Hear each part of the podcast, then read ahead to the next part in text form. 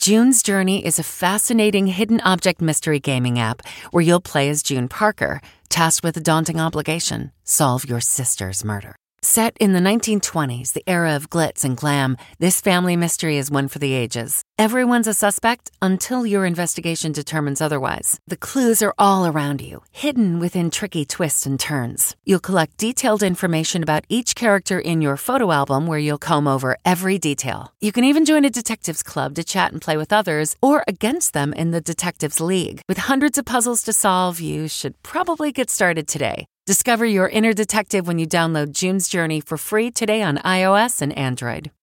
Are you struggling to close deals? Cold outreach is wasting the time of both the buyer and seller at every stage, especially when sellers are using shallow and outdated data. Your organization can overcome these challenges with technology that translates comprehensive, high quality buyer data into real time insights. These deeper insights empower sales reps and teams to adopt the habits of top performers, which leads to better outcomes, like more pipeline, higher win rates, and larger deals. We call this deep sales, and we've built the first deep sales platform with the next generation of LinkedIn Sales Navigator. Right now, you can try LinkedIn Sales Navigator and get a 60-day free trial at linkedin.com/trial. That is linkedin.com slash trial for a 60-day free trial. Let LinkedIn Sales Navigator help you sell like a superstar today. Just go to linkedin.com slash trial and get started. Hey, I'm Ryan Reynolds. Recently, I asked Mint Mobile's legal team if big wireless companies are allowed to raise prices due to inflation. They said yes. And then when I asked if raising prices technically violates those onerous two-year contracts, they said, what the f*** are you talking about, you insane Hollywood ass?" So to recap, we're cutting the price of Mint Unlimited from $30 a month to just $15 a month. Give it a try at mintmobile.com slash switch. $45 upfront for three months plus taxes and fees. Promo rate for new customers for limited time. Unlimited more than 40 gigabytes per month. Slows. Full terms at mintmobile.com. Audible is the destination for thrilling audio entertainment with highly anticipated new releases. The time is now more than ever to embrace the breathtaking, sinister, and shocking tales that can enthrall you, especially with brand new exclusive thrillers from best-selling authors who are guaranteed to keep you gripped, like Amy Tintera's Listen for the Lie. With exclusive thrillers from best-selling authors, captivating sound design, and dynamic performances, Audible brings these stories to life like never before. And as a member, you can choose one title a month to keep from their entire catalog. New members can try Audible free for 30 days. Visit audible.com slash WonderyPod or text WonderyPod to 500 500. That's audible.com slash WonderyPod or text WonderyPod to 500 500. After investing billions to light up our network, T-Mobile is America's largest 5G network. Plus, right now, you can switch, keep your phone, and we'll pay it off up to $800. See how you can save on every plan versus Verizon and AT&T at T-Mobile.com slash across America. Up to four lines via virtual prepaid card. Allow 15 days. Qualifying unlocked device credit service ported 90 plus days with device and eligible carrier and timely redemption required. Card has no cash access and expires in six months. Support for this show comes from Atlassian. Atlassian software like Jira, Confluence, and Loom help power the collaboration needed for teams to accomplish what would otherwise be impossible alone. Because individually we're great, but together we're so much better. That's why millions of teams around the world, including 75% of the Fortune 500, trust Atlassian software for everything from space exploration and green energy to delivering pizzas and podcasts. Whether you're a team of two, 200, or 2 million, Atlassian software is built to help keep you connected and moving together as one.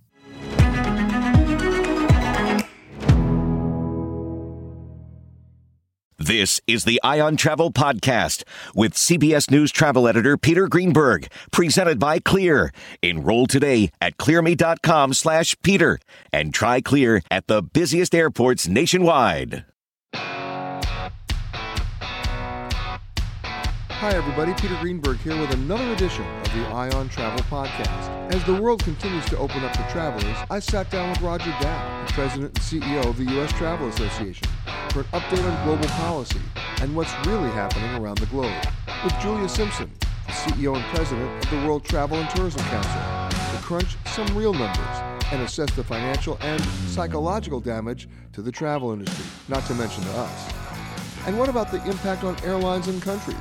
I'm speaking with the CEO of Air Portugal, Christine Widener, as well as the Secretary of State for Tourism of Portugal, Rita Marques.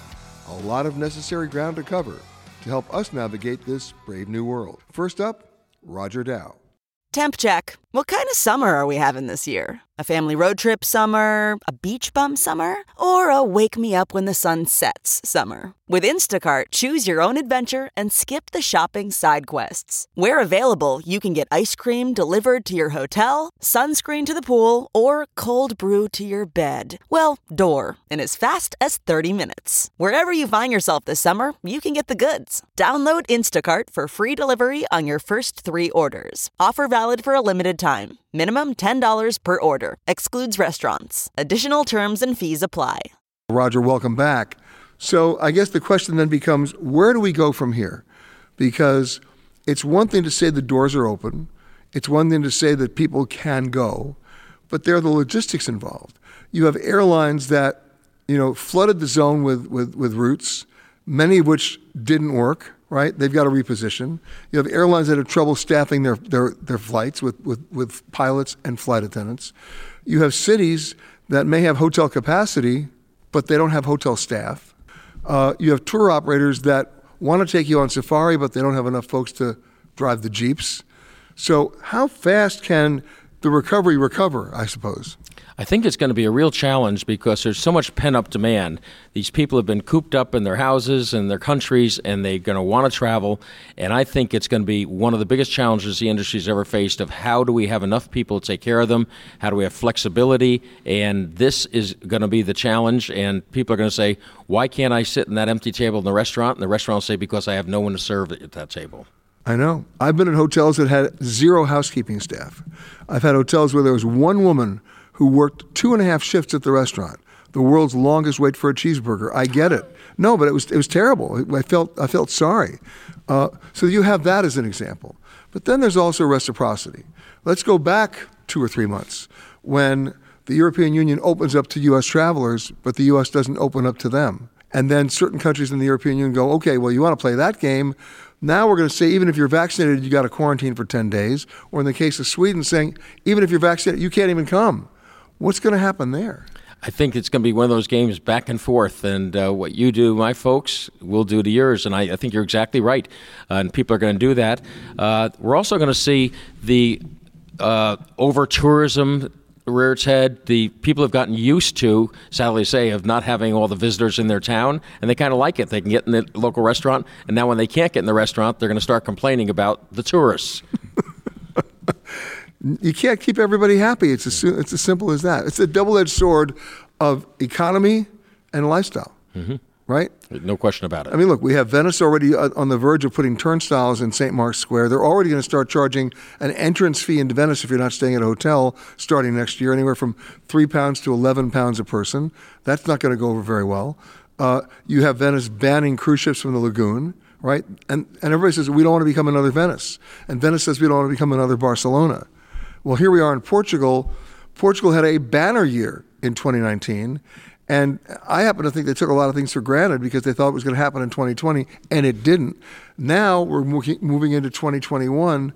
Where does reciprocity fit in there? Because they're now all competing for the same market. There's no question about it. You know, but one of the things that came out of the uh, pandemic is with domestic travelers is they found new places. People are looking for the outdoors. People had never thought of going to a national park, never thought of going to Moab in Utah, and all these places. And a lot of places that were off the beaten path have now been discovered. And I think that's that's good for the travel industry. And then, what does it mean in terms of airfares? I'll give you an example. Two weeks ago, before this announcement was made my airfare, I'm going to go domestic and then international. My domestic airfare from Dallas, one way to LaGuardia on American Airlines, on a usually heavily traveled business travel flight, was $48.20. My airfare from Los Angeles, excuse me, from, from JFK to Los Angeles a week later on Delta was $68.20. The cab fare from Manhattan to JFK was 72. Uh, then you had the international flights, and that's where things started to change because there were about 90 different city pairs between the US and Europe where LAX to Madrid or, or, or, or uh, New York to Finland, all of them were under $340 round trip. Well, here we are today. Those fares are not those fares anymore because once that door was opened, now those airfares are uh, like LA to London, which was like 340 round trip, is now $1,600 in coach, right? Uh, uh, Dallas to Madrid is up to $2,000. Who's paying those fares? How many times have I been on your show during the pandemic and said, smart people, book now, you're never going to see these rates again? And what you predicted is now coming true. It's going to be tough for people to find. And the other thing is, I had one flight that uh, my assistant put me on a later flight than I wanted. I said, well, there's an earlier flight. The flight she put me on was two hundred and forty dollars. The earlier flight was thirteen hundred and forty dollars. Same same city pair, but the earlier flight and well, I, am going to say know, something. Made now. no sense. Well, I'll tell you why it makes no sense because it gets into the individual inventory in different buckets at different online travel agencies. If you're going to make your reservation online and you see a little tag on that fare saying only three seats left, that's a lie. There's only three seats left in the inventory that they were given, their allocation from the airline.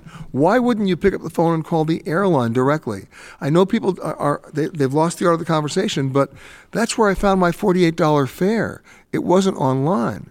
And not only that, when I went back online, there was one $48 fare, and the next fare jumped to $900 for reasons that no one can understand. It's based on the allocation that they've been given, not the actual number of really available seats that the airline is holding at any one time. And when you get that person on the call from the airlines, if you're nice and you ask them, I'd like to go here, when is the best fare? And they'll come up with a fare that you wouldn't even see on the internet because the date you're looking at, maybe a day later, it's half price. Well, I'm going to tell you my old my old uh, mo, which still works today.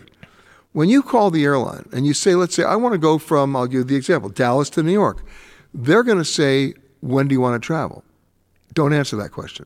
Instead, say, can you look on your screen and tell me, scroll through all the fares, what's the lowest fare you've got, period? And they'll go, oh, it's $48. Okay, great. What are the restrictions? It can only be on a Wednesday at 2 in the morning. Your middle name has to be Murray. You go, okay, I'll do it. I'll go. I'll change my name. I'll, I'll get a snowmobile. Whatever you need mm-hmm. to get that fare. So you back into the fare without volunteering where you want to go. Well, All of a sudden, you get stepped up to a higher fare. No question about it. Once you tell them the date you're going, you're going to get that fare, and you're not going to hear about the others. So as long as you can be flexible, things are going to be okay. It's, but you have to still be flexible quickly because remember, the airlines overseas have been operating essentially on a one way basis. U.S. passengers going overseas, nobody coming back to fill a lot of those seats. And as a result, the, those airfares had to drop or they were flying a lot of cargo. Right now, they're not flying a lot of cargo. They're, you're the cargo, and the foreign travelers are the cargo. That means the airfares have nowhere to go but up make those bookings now. Think 333 days out, or 330 days out, actually, and at least protect yourself. I totally agree. Uh, book now and book far out. My thanks to Roger.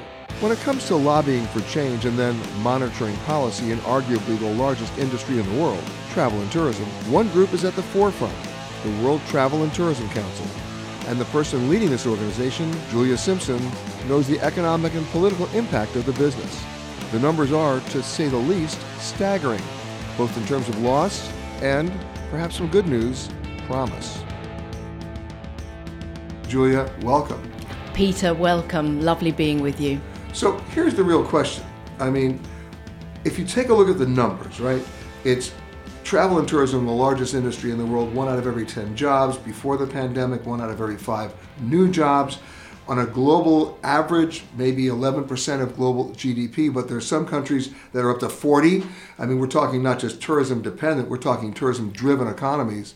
When you think about all that, we have some real issues here as the world tries to come to grips with coming back to travel as people begin to emerge from COVID 19. You're absolutely right, Peter. I don't think pe- people always understand how valuable travel and tourism is to our economy and jobs. I mean, globally, we've probably lost 162 million jobs. Um, and it's how there's how we're going to get those jobs back. Uh, as you quite rightly said, we're talking about a ten trillion dollar global business pre-pandemic, and we've seen fifty percent of that more or less wiped off the off the, off the face of global wealth. Um, you know, so in some countries this is really serious. It's about putting bread on the table. Literally. Literally. I mean, if you take a look at some countries, and Africa being, uh, I mean, uh, continents, in fact, being a good example, Egypt being part of that as well, you can literally follow the money. You can connect the dots to realize that if Mrs. Jones from Cleveland doesn't show up, eight families don't eat. Exactly. I mean, at the World Travel and Tourism Council, we represent something like over 200 of the really top companies in travel and tourism. But we also represent the 80% that are small businesses, often family run businesses uh, that, you know, are really being impacted by this. You've also got to remember that travel and tourism, over 50% of the people that work in the industry are women. Um, they come from ethnic minorities. They are often first jobs. Uh, th- this has really, really really hit them hard. So, how do you get around it right now? Because wherever I've been going over the last five months, it's not new I'm in hotels that aren't staffed.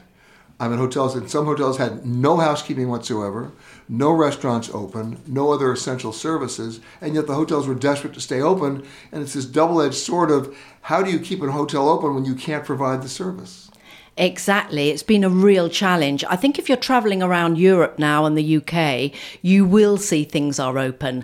I mean, obviously, UK, Europe, we've got sort of around 80% of adults have been vac- double vaccinated. So you are seeing it. But it's, it's a very varied picture around the world. If you're going to Australia, New Zealand, these economies are still effectively got the close sign outside their down. door. And I think really, probably the US is somewhere in between.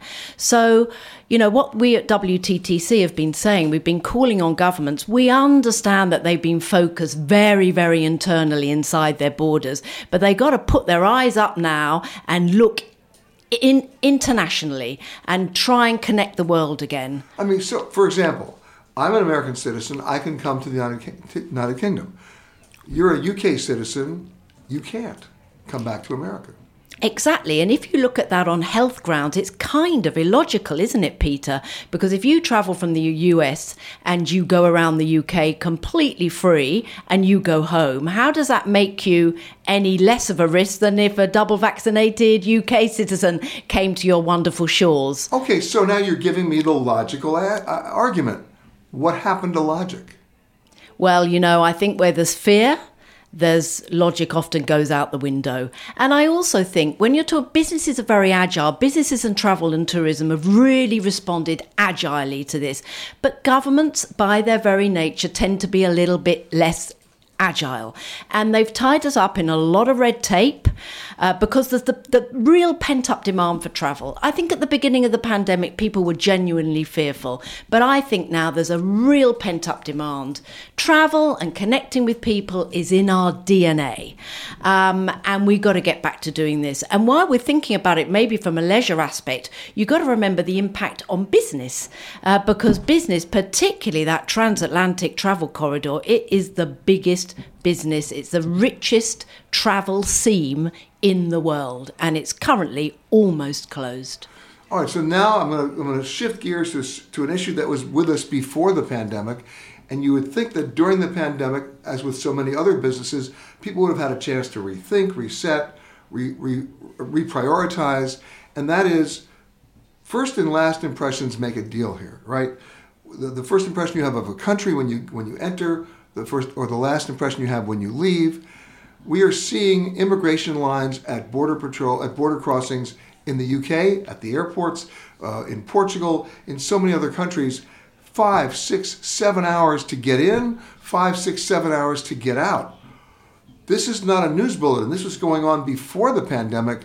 What happened to governments understanding that there is a true connection between your your border crossing guys, your immigration and customs, and the country itself in terms of the tourism experience. You're completely right. I sometimes think though you need to break something to to realize how you need to fix it. I just traveled back from Portugal. I was very lucky. I, you know, coming back to the UK, I came through quite swiftly. A lot of the checks were done in Portugal before I boarded my plane.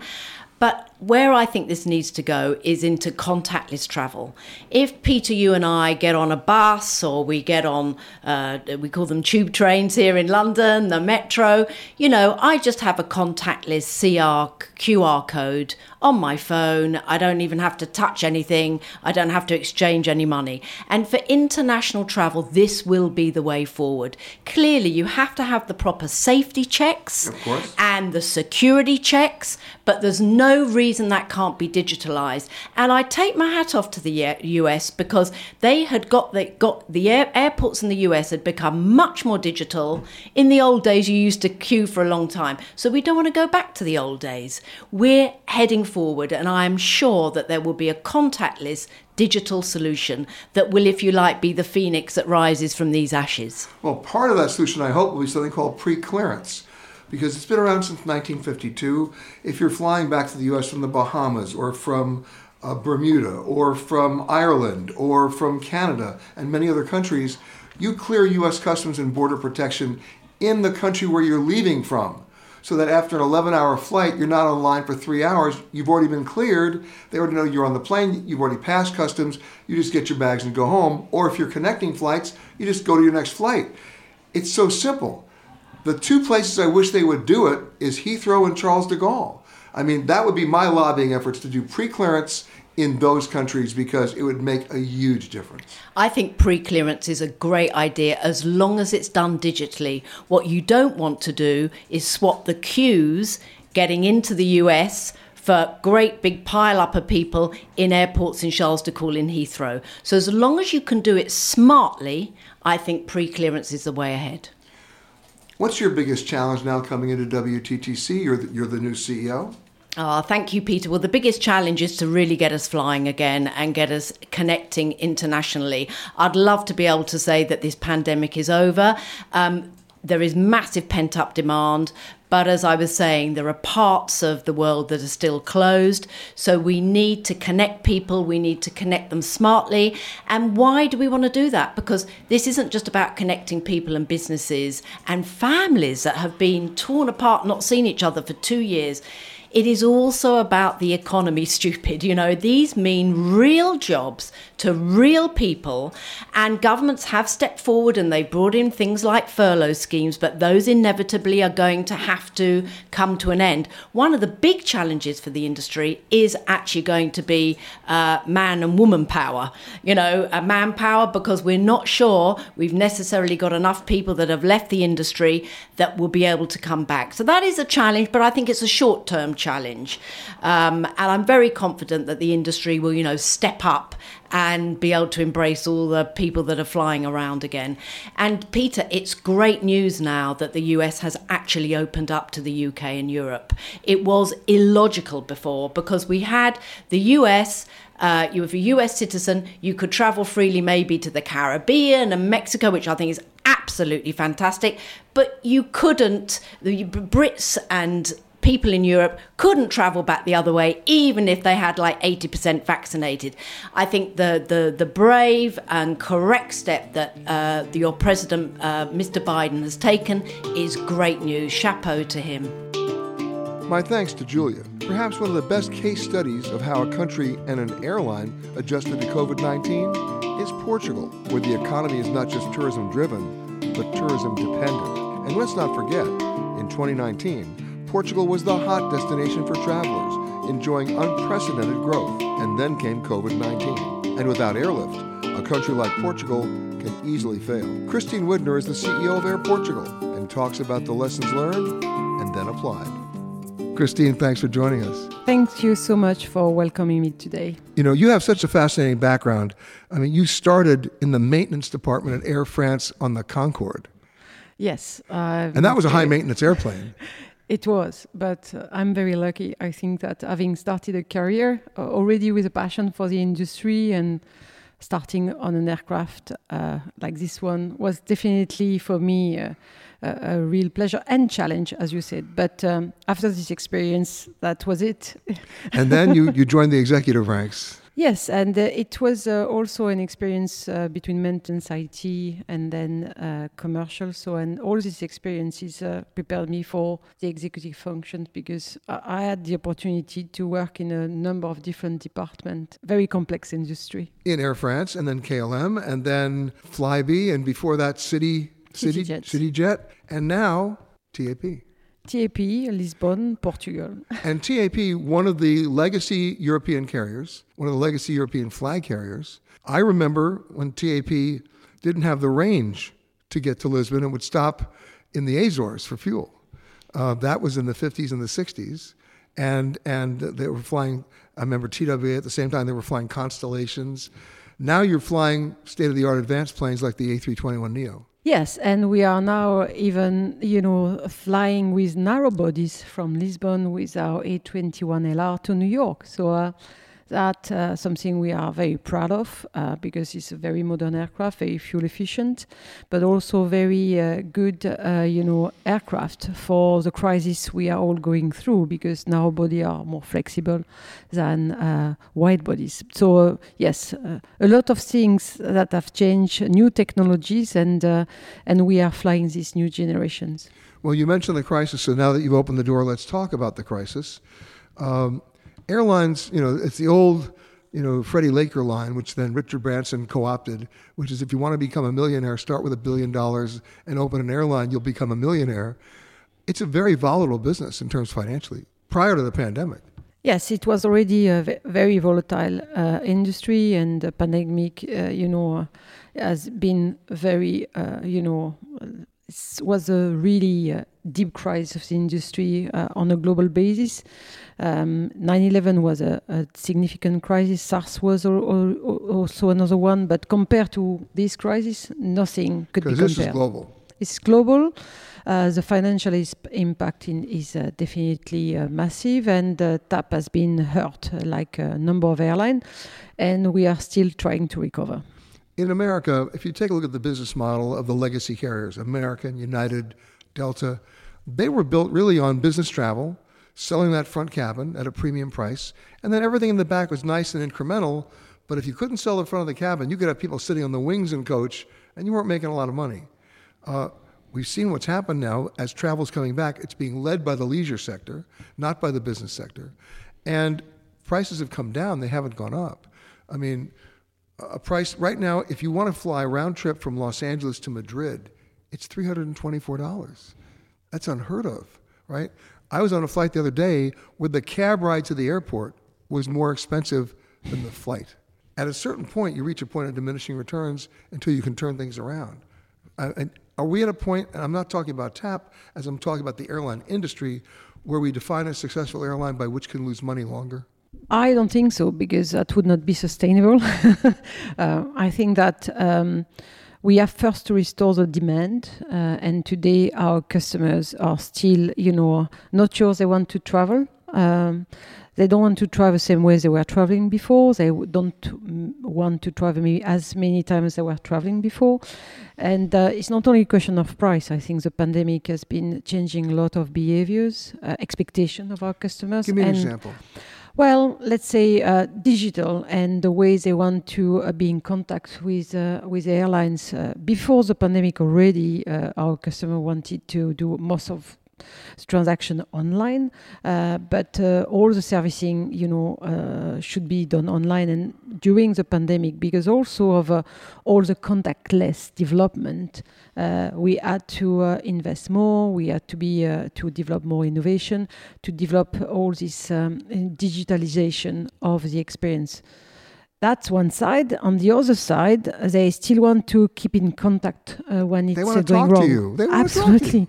So we have seen a, a quite significant increase in number of calls uh, that uh, most of the airlines have been struggling to manage, and that is causing also some delays in answer. And we're still rebuilding it because uh, calls are still there. So because when you have a doubt or you feel insecure in the way uh, you will travel, you want to have information online, but uh, quite a number of customer wants to be in contact with a human being. They want to have their hand held.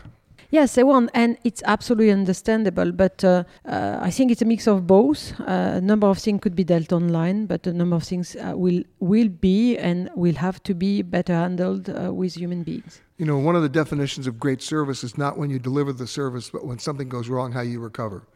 So many of the online travel agencies during the pandemic did not recover well because they had no staff to talk to people, and people lost faith. And what we what we saw, almost coming full circle, was the rise in dependency on travel agents because they could have a conversation with the travel agent, they could advocate for them, they could figure out plan A and plan B and plan C that you couldn't do online. And so we're seeing a resurgence of popularity, not only of travel agents, but of customer behavior, as you say, where 67% of, of, of, passengers, at least in the United States, are saying they'd feel more comfortable talking to a travel agent than going online, which is not the model that anybody else is following. I think it's unpredictable, but also it's a way to test uh, how far we can go with a model or another. And I think the right balance between digitalization and uh, uh, human contacts. And crises have always uh, put in uh, more emphasis on human contacts, and that's what we aiming. Maybe it will be a more human experience than before, and that's good, because I think that travel has, has, to remain an amazing experience. Um, this crisis proved to us that customer experience, uh, customer confidence important. I think uh, as an industry, uh, some airlines did better than others. I joined TAP a few months ago, and we are still rebuilding this customer experience. And um, I think we need to invest more in the future, and what the team is doing now. What we th- what we saw in the United States is that as airlines started to come back online and people started to travel domestically, they doubled and tripled down on their routes. They were they were planning to go places that were never on their route maps before any place that was adjacent to a national park suddenly got air service, right? Everybody wanted to go to an outdoor place where they could breathe. So all of a sudden, overnight, you had seven or eight airlines announcing service to Bozeman, Montana. It was like, what is going on with Bozeman, Montana? Uh, and I understand that. But now, if you have a situation where you're flooding Bozeman, Montana with 200,000 seats a month, and there are only 2,000 hotel rooms in all of Bozeman, you've got a problem, right? And, and, probably what we're going to start seeing in the next couple of weeks and months ahead is service leaving Bozeman because it can't be supported. In your route system at TAP, you know, used used to have a much more robust system. You used to fly to Asia, you Africa. Um, where are you now adjusting to meet that passenger demand for wide open spaces and places where they can feel safe?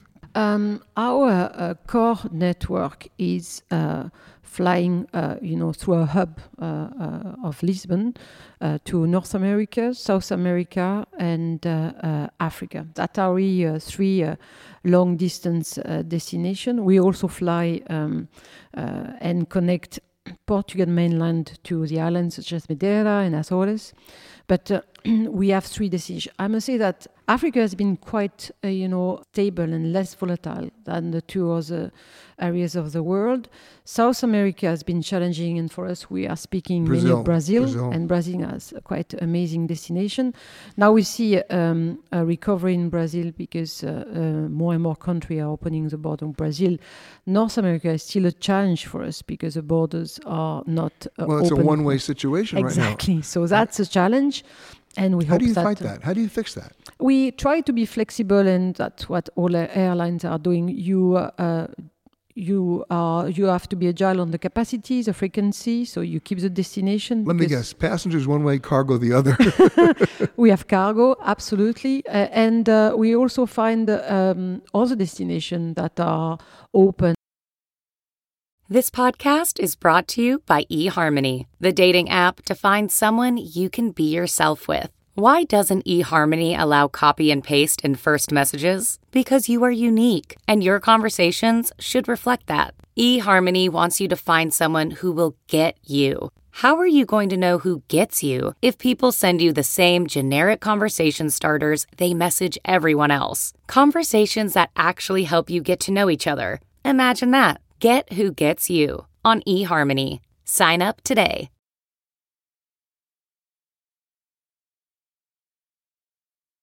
You mentioned the Azores, and I want to do a shout out to those guys. The nine westernmost islands in Europe. What a secret, hidden destination. It's frozen in time. I love it. I can't get enough of it. If you haven't been there, I mean, you need to go. Um, and to give you an idea of how special the Azores are, uh, I'll just give you one example, and it's going to come as a surprise to most of you. They still have bullfights there, but they're not really bullfights. They're sort of like bull chases, and the bull doesn't die. It's it's the most interesting spectator sport I've seen in a long time because the bull does run after people and you better be behind the barrier. But it's and it moves from village to village to village. You never know. You have to ask what villages are going to be in today. And all of a sudden, the truck pulls up, and here comes the bull.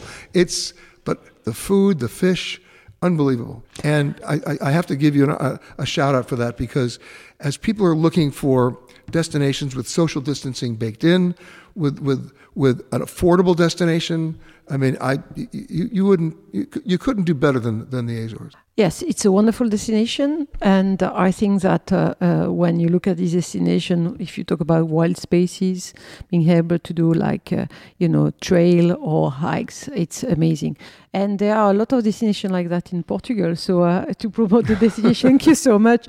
But uh, I was in Madeira last weekend. We had a wonderful time because you can absolutely have these wild spaces, amazing food, and although travel. I must tell you, if you're landing in Madeira, the pilots who fly to Madeira are a special breed because it's a little windy on the landing. I'm telling you, the, the landings and takeoffs in Madeira, that's the e-ticket ride at Disneyland. I'm telling you. Yes, but as you know, we have. Uh, I would say our procedures, our new aircraft, and I think that uh, it's a special landing, but with special procedure with captain only landing in in uh, in Madeira. You see, I call it a wild landing, and Christine called it a special landing. I like that. Okay, good. But now let's talk about some other routes and things that you've done in the past, because prior to your arrival at TAP, there was a time where if you flew to Lisbon, you had 45 other destinations you could tag on in your routing for a nominal amount of money. What a great idea that was. Are you still doing that? Now, what we uh, put in place is working very well is uh, stopover. So That's uh, what I'm talking about, right. And we do that uh, up to five days today, meaning that if you uh, fly through Lisbon, you can spend a few days in Lisbon, and it's included in uh, in your connecting itinerary. So, and it's giving the opportunity, for instance, for tourists coming from America to uh, do a fantastic stop in Lisbon. They could even go uh, when in Lisbon either to Azores or to Madeira, There and then go. fly in other places in Europe. So that's uh, and that's all included in one ticket.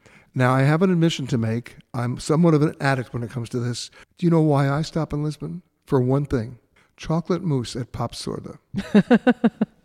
I'm sorry, I do. For those of you who have ever had chocolate mousse at a restaurant, you know that you know how how disappointing it is when they serve you the chocolate mousse in this little baby champagne glass, a little baby spoon. That is not the case at this restaurant. Mm. You walk in and they have great seafood, but you're there for the dessert. And you only order chocolate mousse. That's the only thing I'm going to allow you to order. And you go there and you order the chocolate mousse and you're sitting there waiting for this little champagne glass. And all of a sudden there's a tap on your shoulder and there's a waiter standing there with a huge uh, bowl and a ladle the size of like Texas. And just they just pour it. It's like you need to go home in a stretcher. That's true. You'll be taking a long nap. But the point is, I, I never go to Lisbon without doing that. That's that's my stop. Sorry. Yes, Portuguese hospitality, quality of the food, quality of the wine. I think that um, that's what uh, our customers are discovering the first time they arrive Portugal, and that's why also they are coming back. And there are many other traditions such as a custard tart, so what you can, you know, taste in Portugal nowhere, nowhere else in the world. So I've been. Uh, it's very dangerous for your diet, to be honest. Uh, but, yes. but uh, it's a wonderful country. And I'm going to tell you this as a compliment. Portugal to me is the kingdom of a dead empire. And if you ask most Portuguese what's going on, the tendency over the last couple of years was to talk about Vasco da Gama. That's about it. It's cool, it's honest, it's open, it's affordable. And because of a route network that you have, you can go to a lot of places, including Africa.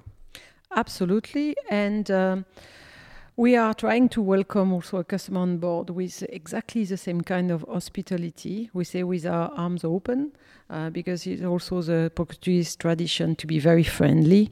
Um, they also are, you know, uh, everywhere in the world. So there is a huge diaspora of uh, Oh, Portuguese yes. everywhere in the world. So there's also this tradition of welcoming people coming You from go to everywhere from the Boston. Portuguese. You go to Hawaii, Portuguese, because you were the fisherman. Absolutely, and the navigators, and Yeah. uh, you know a lot of discovery thing to uh, the Portuguese, uh, you know, uh, uh, explorers.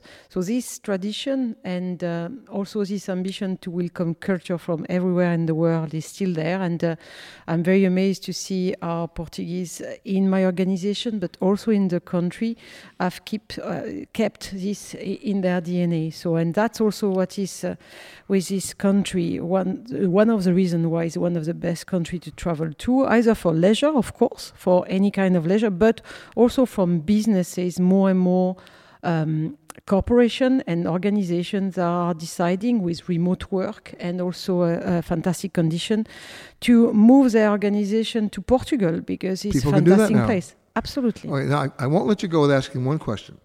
The next time I get on a TAP flight, will you promise me that dessert will be chocolate mousse? I can try. My thanks to Christine. Portugal is also a role model for government policy in the COVID era. But as Rita Marques, Portugal's Secretary of State for Tourism, argues, she had to make sure the country stayed focused on all the sustainability and environmental impact issues that confronted it before the pandemic in order to emerge from it. Thank you for joining me. Thank you for having me, Peter. You know, Portugal to me right now is a role model of how to behave in, in COVID. Uh, you were one of the first countries to open. Uh, you were one of the first countries to stay open. Um, and uh, along with Greece, you sort of led the way for the other European Union countries to follow. Mhm. Uh, how did you do that? I mean, because remember, you're dealing with COVID 19 concerns, fears, Delta variant, vaccination levels, all those things that go into a decision. Absolutely, it and it was you know a hard, a very hard decision. Um, so we had the presidency back, uh, the presidency of the European Council back in January this year. So we had that for six months till June, and um, we want to we wanted to lead by example basically, and and so we want to uh, we thought that you know it would, could be a good idea uh, to uh, materialize the certificate, the European certificate for COVID. So we try very much to be focused on that. Basically, the vaccine passport. Correct. Basically, the basic the, the but at the time there was no uh, many vaccines, so we were taking care of that issue. But at the same time, very much eager to uh, to bring vaccines to Europe and to to have the vaccination rollout as smooth as possible. So uh, going back to the question, we wanted. Uh, Portugal to be um, in the leadership, so basically on this, together with Greece, together with Spain, all those countries that depend on tourism. We do have a lot of workers in this sector, and so we uh, fight back very severely in order to have this uh, done by the end of June. So that's when we leave the presidency. You know, we left the presidency. It, it's interesting to note that in 2019, you had a record year. Portugal was the hot destination, no doubt about it. Uh, and sometimes it's easy to take tourism for granted or to just think it's going to continue. And then all of a sudden, here comes the pandemic and the bottom falls out. That, I mean, that was a big hit. Yeah, you, know, the world stopped. Uh, basically, it was not only tourism; all of us stopped. Basically, we were confined at our homes, and um, and and so we we um, we yeah, it it was it's still huge, a, a huge impact on the sector. But let me go back because um, previous to the numbers, the great numbers to, we had back in 2019, because as you said, we had a record year. We had already committed ourselves to a new agenda for tourism. So uh, in 2017, we launched the strategic plan for tourism here in Portugal. It was a private and public homework. So basically, it was you know all the peers, all the leaders that somehow were related to the industry that commit themselves to to a new standard of tourism. And I, you know, with the pandemic, this um, this uh, this pandemic alerted us or uh, showed us that this plan is really important. The priorities that we set at that plan were are really important, and we need to guarantee that we have tourism all year round. That's the first objective. The second But, one. but, but that's interesting you say that because I remember talking to your counterpart in Greece a couple of years ago, uh, and she was saying that they thought that their solution was to just extend the season, to Mhm. spread out the numbers, because everybody was talking about over tourism. So that was already one thing that was already in play, but it didn't take into account the fact that nobody was coming at one point. No, yeah, for sure, yeah. But uh, we have basically three uh, objectives. So that was one of them. So have tourism all year round. But there are another other objectives is to have tourism all over the the all over Portugal, not only in the cities but in the rural areas. And the pandemic showed that if we have installed capacity, for instance, in the rural areas, we are able to deliver uh, tourism, a type of tourism that people seek uh, after the pandemic. You know, freedom, calm they places. Yeah, of course, uh, the mindset has changed. A lot of mindfulness, also, you know, to to for us to conclude what is our role in this planet. How can we contribute to the future generations? And so this was the second objective. And the third one was to diversify our markets and to guarantee, uh, you know, um, uh, an excellent service, always, you know, value added service. And this was our last objective. So altogether, these three objectives uh, continue to be very adequate, very useful. Um, and so we'll uh, come back alive and kicking for sure after this pandemic. When you talk about the mindset has changed, give me an example of how passenger or traveler behavior has changed in the wake of the pandemic. What are they demanding now? What are they expecting now? You know, um, they, they are very attentive to sanitary rules, that's for sure. But most of all, uh, they are very uh, determined in finding a nice accommodation that lets them breathe basically you know? So don't annoy so much the customer let them uh, you know uh, enjoy the place not interrupt, interrupting him or her several times uh, giving her him or her a good uh, service but not very how can i say very active service always right. you know? So they like to be pampered but in a kind of passive way you know what i mean um, and this is kind of you know a consequence of our strategy and of course the pandemic uh, altogether i think you know we are moving to this focus on uh, being more social uh, minded, uh, environmental minded, and, um, and, and that's the, the new tourism, I would say, the new world also. Of course, many of your counterparts in many other countries of the world traditionally depended it was a numbers game. How many visitors per year? What was their average stay? What was their average spend? That's got to be thrown out the window now.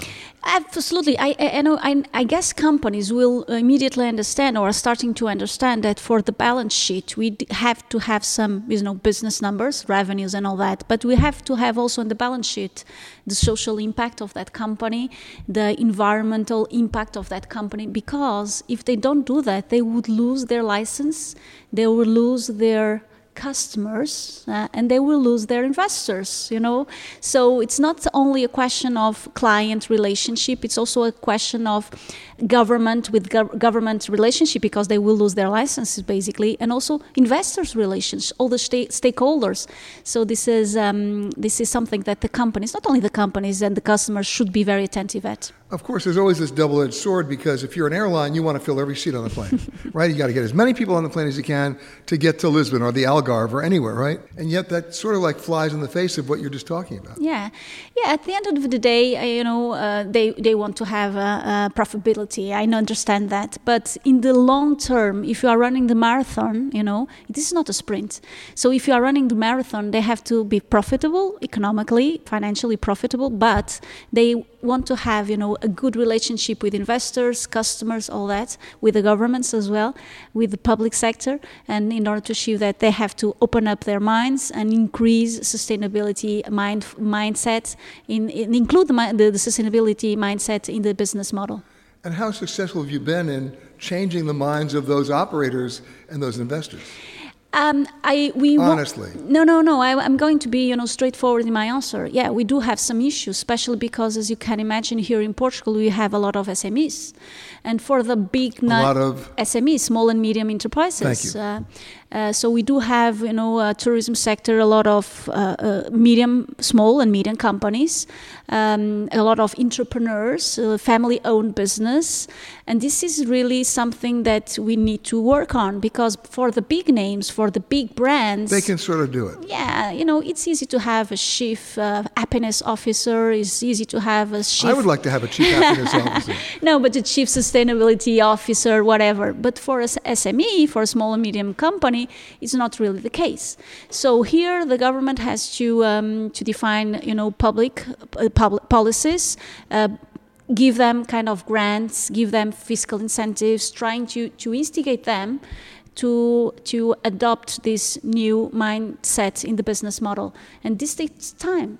And I have to tell you, it's not also uh, not only about it's not only about the the entrepreneur or the businessman or woman. It's also about the workers, because now we are fighting hard to find talents in the sector. So you know we do have a scarce, uh, um, you know, scarce talent in the sector and what we are figuring out is that a lot of people, when they think about the sector, they don't accept any offer. They accept the best offer, meaning that sustainability also plays in the equation. So it also is a piece, you know, of the, the equation. So because people tend to accept offers from those companies that do have a shift happiness officer or a chief sustainability officer. Okay, that settles it. I'm getting a chief happiness officer. I, I have to have it. No, but in, in all seriousness, it's another challenge that you have, which you're not alone in. The United States, big problem in terms of finding the people to actually do the jobs. There's a labor shortage right now, yeah. and people aren't really coming back to work. I've been in some hotels where the housekeeping staff was zero. I've been in some hotels that had no restaurant. I've been in some hotels that basically said housekeeping's coming once every four days, if you're lucky. That's redefining hospitality. For sure, um, yes, but we still need the, the human resources. Uh, so yes, we need to uh, to upgrade, and that's an upgrade. I think that's an upgrade because it fits with the, the trends. The pandemic allowed a huge uh, population percentage to reassess their own lives. You know, it's, it's, it's, I've always said that if you go to a restaurant in Portugal or Italy or France, the waiter there, that's not just his job, that's his profession. And it's something that maybe his father did or his brother did. It's something that he's proud to do and he does it well, right? In America, it's an out of work actor waiting for a movie. Mm-hmm. So when you have a pandemic hit, at least in the United States, these people may not come back right? We talk about jobs at risk economically. How about just jobs at risk towards the definition of terms of what they want to do for a living? Here, you have an economic impact to get them back. There's a difference because they are professionals here. So what's how do you deal with that challenge? How do you incentivize people in the wake of the pandemic to come back to work? We have to work in several dimensions. So, first of all, we have to uh, train the entrepreneurs, the businessmen and women, alerting them to the new uh, recruitment policies. For instance, how can you value the professionals that work in the area, for instance? How can you pay more to them as well? Because, you know, it's also about earnings right, at the end of the day. Right, and the double-edged sword there is once you pay more, then it costs more for people to come here. Yeah, it's true. But uh, you know, a couple of minutes ago we were discussing about the parameters. How can you evaluate business? And this, you know, we can evaluate business on not on the number of people that you are hosting, but also on the receipts that you are making, right? So we need to shift a little bit the idea. We we have a limit for sure for the number of guests that you are able to to to uh, to host. But going back to the question, um, I think we have to uh, involve, of course, the entrepreneurs, the businessmen, the management, the management. But we also have to open up our open up the possibility to integrate migrants, for instance, and that has been a solution for a while here in Portugal. It's what built America. Yeah, we we know, and that's what was built Portugal. In fact, we were explorers, so we were, you know, we are a, a country that has always been open to others, and tourism and uh, and migration are pretty much uh, two globalization phenomena, right? They are much, they are very much related, and if we incentivize, promote, foster tourism here in Portugal, we cannot abandon the possibility to also to instigate and foster and nurture and pamper migration. So, for instance, what we have been doing in our schools, in our uh, Turismo de Portugal schools, our national tourism board, we have been organizing several specific programs for refugees, for instance, migrants, helping them to be integrated into society, but not losing their values, their authenticity, their identity, and um, and the balance has been amazing. So uh, we are quite happy with that experience, and we can will continue for sure to work on that dimension. Well, perhaps America can learn from you. Well, who knows? We can also learn with Americans for sure. I think you know it's a take and give also. Of course, back in February of 2020, the word that was on everybody's agenda was over tourism. We've seen now, as we've come out of the pandemic a little bit, what's happened in Venice, banning the, the, the cruise ships from the, uh, from the lagoon, putting in everything short of a turnstile in St. Mark's Square.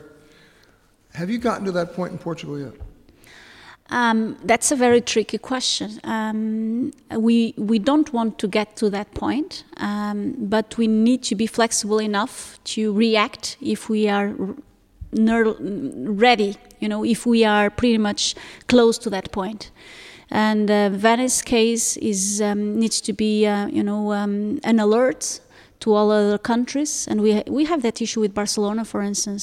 Everybody Uh, says they don't want to become another Barcelona. I- I know. And then Barcelona says they don't want to become another Venice. And that's correct, and we don't want to become another Venice and Bar- Barcelona. So uh, we have been very attentive to that situation. We need to avoid that situation here in Portugal, but I'm not going to hide that it might be, it might happen in Lisbon spe- specifically. Um, of course, we can bring technology on. We haven't talked about technology, but we also have, you know, been working very much on innovation and technology. How can you manage flow of people, you know, entering the port, for instance?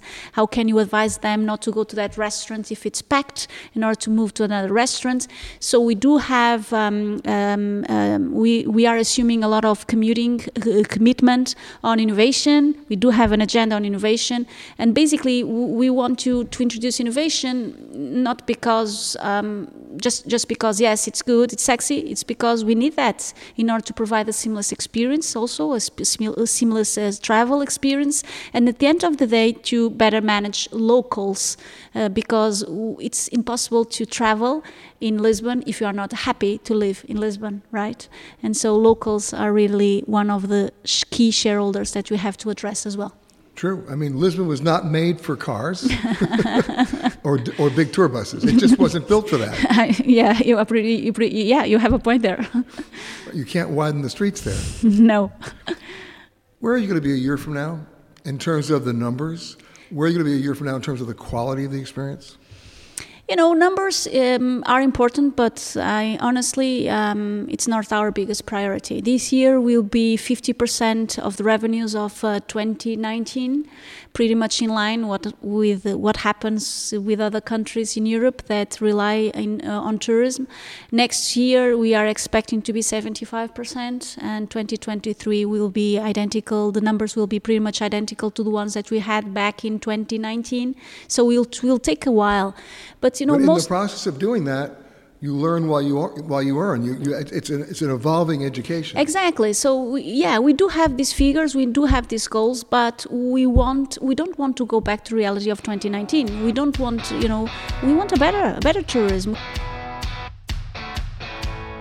My thanks to Secretary Marques, to Christine Widener, to Julia Simpson, and to Roger Dow. And my thanks to you for listening to this Eye on Travel podcast. For more conversations with the world's leaders in travel, as well as answers to your travel questions, be sure to rate and review this podcast wherever you happen to listen to podcasts. And for all the breaking travel news, no passport needed. Just log on to petergreenberg.com. Special thanks to our sponsors at Clear. Enroll in Clear at clearme.com slash Peter and zip through busy airports nationwide. Look around. You can find cars like these on AutoTrader. New cars, used cars, electric cars, maybe even flying cars. Okay, no flying cars, but as soon as they get invented, they'll be on AutoTrader. Just you wait.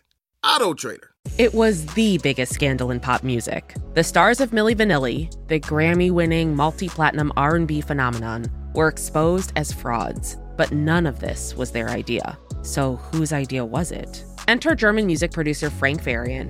He saw the success of acts like Michael Jackson and Prince, and he wanted in, no matter the cost. So he devised the perfect pop heist. Two once in a lifetime talents who were charismatic, full of sex appeal, and phenomenal dancers. The only problem? They couldn't sing. But Frank knew just how to fix that. Wondery's new podcast, Blame It on the Fame, dives into one of pop music's greatest controversies and takes a never before heard look at the exploitation of two young black artists. Milli Vanilli set the world on fire, but when the truth came out, Rob and Fab were the only ones who got burned. Looking back now, it's hard not to wonder why did everyone blame them and not the man pulling the strings? Follow Blame It on the Fame, Milli Vanilli, on the Wondery app or wherever you get your podcasts. You can binge all episodes of Blame It on the Fame early and ad-free right now by joining Wondery Plus. Always on the go? You can take CBS Mornings with you. Wake up to your daily dose of news and interviews on the CBS Mornings On the Go podcast. Listen to CBS Mornings On the Go ad free on Wondery Plus.